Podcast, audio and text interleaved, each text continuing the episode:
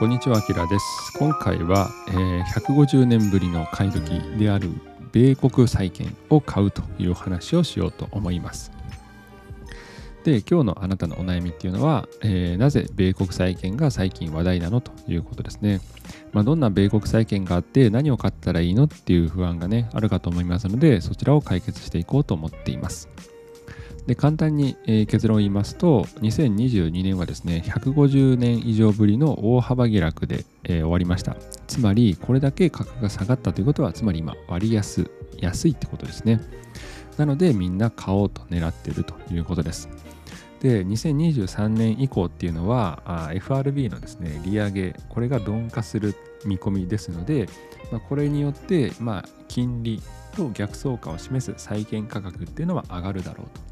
つまり今かなり割安でバーゲンセール中なのにもかかわらず来年以降はですね債券価格は上がるだろうとつまり利益が得られるだろうという絶好のですねチャンスになっていますので、まあ、皆さん債券を狙っているということです。はい、で私はですね本業会社員をしております個人投資家です。で世界にですね分散投資をしておりまして、まあ、それ以外にも株式だけではなくて債券商品、えー暗号資産等にも分散投資をしております。で資産は今8桁まで来ておりましてだいたい年間350万円前後資産が増えているという印象です。はい、では本題に入る前に一つだけちょっとお知らせがございまして2023年からノートを始めました。あの下側に書いてある通りメンバーシップを始めました。えーメンバーシップは投資家の裏側というタイトルです。えー月額300円ですが、一番最初、初月だけは無料で、2ヶ月目から300円がかかるようになっています。で、どんな人のためのメンバーシップかっていうと、まあ、今、投資を始めたけど、ほったらかし投資で、えーそれだけで本当にいいのかなっていうふうに不安がある方、で、分散投資に興味がある、そんな人にとってのメンバーシップにしています。で、このメンバーシップの中だけで、公開する記事というのは、私、アキラ、つまりですね、投資額1000万兆を超える個人投資家が実際どんなものを売買しているかっていうのを、即日または翌日に記事にしています。でそれだけではなくて実際に FMC ですとか雇用統計があった時に、まあ、それを踏まえて、まあ、どうしたらいいのとだから何なのっていうミニコラムをですね書こうと思っています。まあ、これをすることによってあ分散投資をしている投資家っていうのはあこういうふうに考えてあこんな情報を集めてるんだっていうのがわかるかなと思います。私は非金融業で働く一般個人投資家ですので、ま、これをねご覧いただいているあなたとほとんど多分同じような背景を持っています。まあ、そんな人でもあこういうふうにやってるんだっていうのを見ていただくことであ意外と分散投資って難しくないんじゃないのっていうふうに思っていただけるかなと思っています。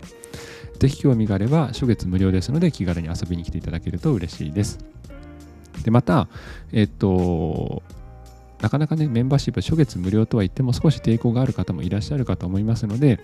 まあ、無料の記事をノート内に一つ置いてあります。こちらに関しましても概要欄にリンク貼っておきますので、チェックいただけると嬉しいです。ぜひメンバーシップに入る、入らないの参考として、まあ、見本をね、読んでいただけると嬉しいです。それでは本題に入っていきます。ぜひ参考になりましたら、あチャンネル登録、グッドボタンよろしくお願いいたします。なお、投資の判断は自己責任、自己判断でお願いいたします。それでは始めていきます。はい。ではですね、150年以上ぶりの買い時、米国債券ですが、まあ、なぜ買い時なのっていうことですね。えーこちら書いてある通り、1865年以来ですね、最も下落しました。えー2022年はかなりね、大きな下落でした。まあ、左に図をね、貼っておきましたけれども、だいたい30%ぐらいの債券価格が下がったということになります。で、これは1865年以来ですので、158年ぶりですね。まあ、この年数を見ると、多分私の人生、まあ、生涯にわたって今最も安い時なんじゃないかなと思っています。こんなね、158年生きている方っていうのはいないと思いますので、まあ、今ね、もう一生のうちの一番のバーゲンセール時なんじゃないかなという状況です。で、もう一個ですね、今後 FRB の利上げペースっていうのが弱まるっていうことがもう分かっています。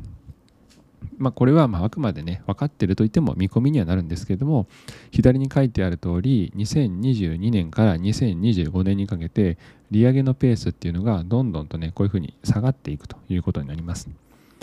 で債券価格っていうのは基本的にこのね、えー、利上げつまり金利と逆にね動きますんで、えー、金利が下がるということは債券価格は今のね下落から今後上昇に変わっていくだろうというのがある程度予測がつくわけです。なので今ねこの米国債券は買い時だということになります。で本当に金利と債券価格って逆相関するのっていうのにね疑問があるかと思いますので1枚だけ。これがですね米国の長期債券であります、まあ、ETF 代表的な TLT とか EDV また VGLT というのがありますがその中で一つ TLT を持ってきました。で、えー、上のようなあ線がこれが TLT で下のオレンジの線がこれ米国の10年金利を表しております。まあ、これを見ていただくと分かる通り、もうね、動きが逆ですね。で、今ね、2022年は、えー、米国のね、金利というのは上がっていますんで、最後、ぐっと上がっているのは分かるかと思いますが、一方ね、TLT というのは2022年かなりぐっと下がっております。なので、このね、オレンジの線っていうのが来年以降はだんだんとこう下落にね、進んでいくということがある程度分かっていますんで、で今度逆の TLT は上がるだろうということで、みんな利益を狙ってこの債券を買おうとしているということですね。で、私はじゃあどれ買うのっていうことですが、今のところ TLT を考えています。まあ、どれも一長一短がございまして、まあ、何かいいことがあれば何か悪いこともあるということですが、私は今のところは TLT を考えています。で、なんでかっていうと、大きな目的は安定と資産の分散ということですね。まずはあ資産総額っていうのを見ていただくと分かる通り、これ単位は10億ドルになっていますが、TLT は27.631ということで一番大きいですね。つまり、これだけ資産が潤沢にある ETF なので、まあ、何かあ何でしょうね、よっぽどなことがあっても、そうそうね、この ETF は崩壊しないだろうということがわかるわけです。で、もう一つ私は資産の分散の目的としてこの TLT を選んでいます。何かっていうと、運営会社を分散してるっていうことですね。EDV も VGLT もどちらもヴァンガード社が運営をしておりまして、ま、ヴァンガードというと VOO とか VTI とかっていうことでアメリカのね、え、S&P ですとかアメリカ全体を投資する ETF にかなり私お世話になっています。なので、もう株の方でかなりヴァンガード社は使っていますんで、まあ、それを踏まえると、じゃあ国債の方はこのね、TLT を運営するブラックロックに預けておこうかなという感じです。まあ、ヴァンガード社ほどの会社がね、あの倒産するってことは考えていませんけれども、まあ、年には年をということで、運営する会社も分散させているということです。なので、どれがいい、どれが悪いではなくて、まあ、何をね、一番重要視するかっていうのは、もうあなた、また私、人それぞれかなと思っています。まあ、単純に TLT は年間配当回数が12回、つまり毎月ね、配当金が入るので、まあ、それを目的に TLT を買うという人もいらっしゃるでしょうし、まあ、単純に配当利回りということで一番高い EDV、3.2%の EDV を選ぶという人もいるかと思いますし、また経費率、一番安いね、経費率を目的に0.04の VGLD を買うという人もいるかと思います。もしくは、えー、価格ですね。TLT が102ドルで今一番高いんですけども、VGLT は63ドルということなので、まあ、少ない資金でも重要にね、あ柔軟にコツコツと買える VGLT が買いやすいということで、VGLT を買うという人もいるかと思います。まあ、ここはね、どう考えるかは人それぞれなので、ぜひあなたのね、一番合う考えに合った ETF を選んでいただくといいかなと思っています。まあ、ただ国債の中にも TLT 以外にもですねこういうふうに BND とか AGG っていうものもあります。でそれを買うつもり今んとこないということをご紹介しようと思います。まず一つですけれども、まあ、金利と相関が弱いということですね。そして二つ目、えー、株のリスクヘッジには、まあ、なかなかなりにくいという理由があります。まあ、そもそも、えー、と今回は金利が下がるからあ国債の価格は上がると。これを狙っているわけですけれども、例えば TLT 青、VGLT 緑、そして EDV ピンクのこのね、線と比べると、紫の BND、赤の AGG、ほとんどここ、過去20年ぐらい価格変わってないですよね。まあ、これを考えると金利がね動いたとしてもこのね、えー、BND と AGG ってあんまり変わらないんですよ。なので私はどちらかというと、まあ、これ債券というよりかは、まあ、アメリカドル建ての、まあ、貯金みたいなもんかなと思っています。で私はもう一つですね株のリスクヘッジとして国債を買おうと思っています。でそのために持っています。なので株がね下がった時に債券価格が上がるものでないと私は意味ないんですよ債券を買う意味が。なので、えー、このね、えー、v、BND と AGG 紫と赤を見ていただくとさっきも言いましたけれどもほとんどここ過去20年変わらないんですよね。で黒で示してあります S&P500 例えば2008年から2009年のリーマンショックの時にかなりねぐっと下がりましたけれども、まあ、その時に、えー、青の TLT とか緑の VGLT またピンクの EDV こちらね価格がぐっと上がっているかと思います、まあ、2022年のあ2020年ぐらいからのコロナショックも同じですね。S&P 黒がぐっと下がっていますがそれと比べて、えー、TLT、VGLT、EDV はぐっと上がっているのにしまして BND とか AGG は、まあ、あんま上がってないですよね。なので金利と相関が弱い。株のリスクヘッジにならないということで BND と AGG は、まあ、2023年あまりねメインでは買うことは考えていないです。まあ、ただ時々によっていろんな状況は変わりますんで買うかもしれませんがあくまでメインとしてはこの2つを買うことはないかなと思っています。では最後によくある質問っていうのを回答して終わろうと思います。えまず1つ目ですが、まあ、なぜ2022年は米国債券も下がったのかということですね。まあ、国債って株と逆に動くんじゃないのと、まあ、さっき私がね紹介しましたけどもじゃあなんで2022年は株も下がって債券も下がっちゃったのかということです。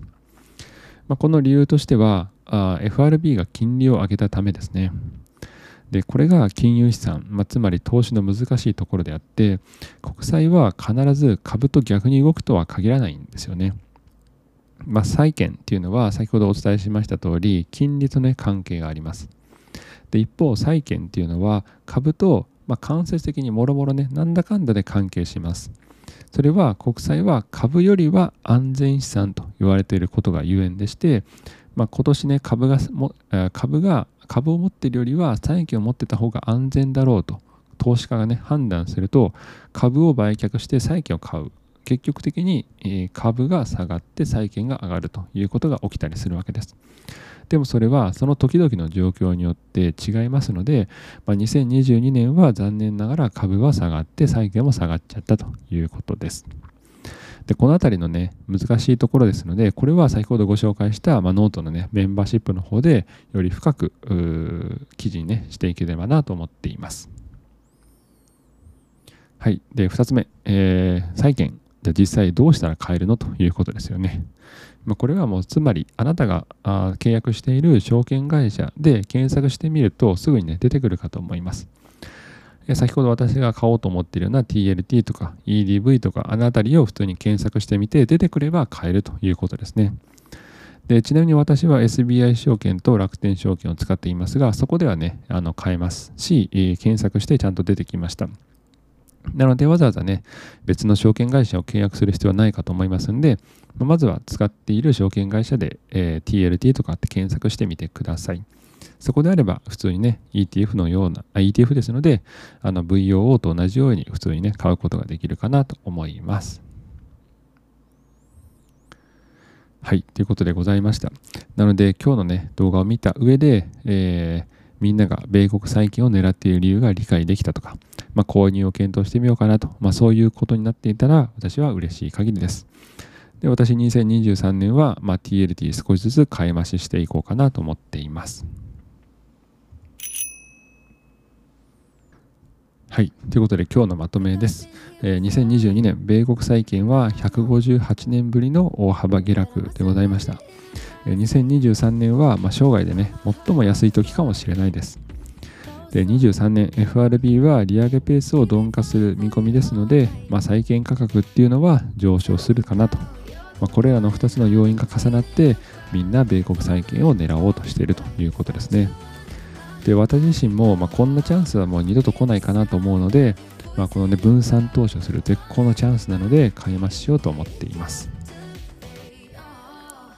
はい。では最後にねおすすめ記事を紹介しようと思います。先ほど TLD と AGG 少しね性質が違いますよというお話をしましたがそれをねもっと知りたいという方はこの TLD と AGG の違いという動画を参考にしていただけると嬉しいです。でまた、資産公開動画、こちらで、えー、分散投資の状況を紹介していますので、まあ、ぜひ参考になれば嬉しいです。はい、ということでご覧いただきありがとうございました。最初ご紹介したノートをはじめとして各種 SNS 等で、え、情報発信していますので、ぜひ参考になる方はあ見ていただけると嬉しいです。それでは今日もご視聴いただいてありがとうございました。良い一日を。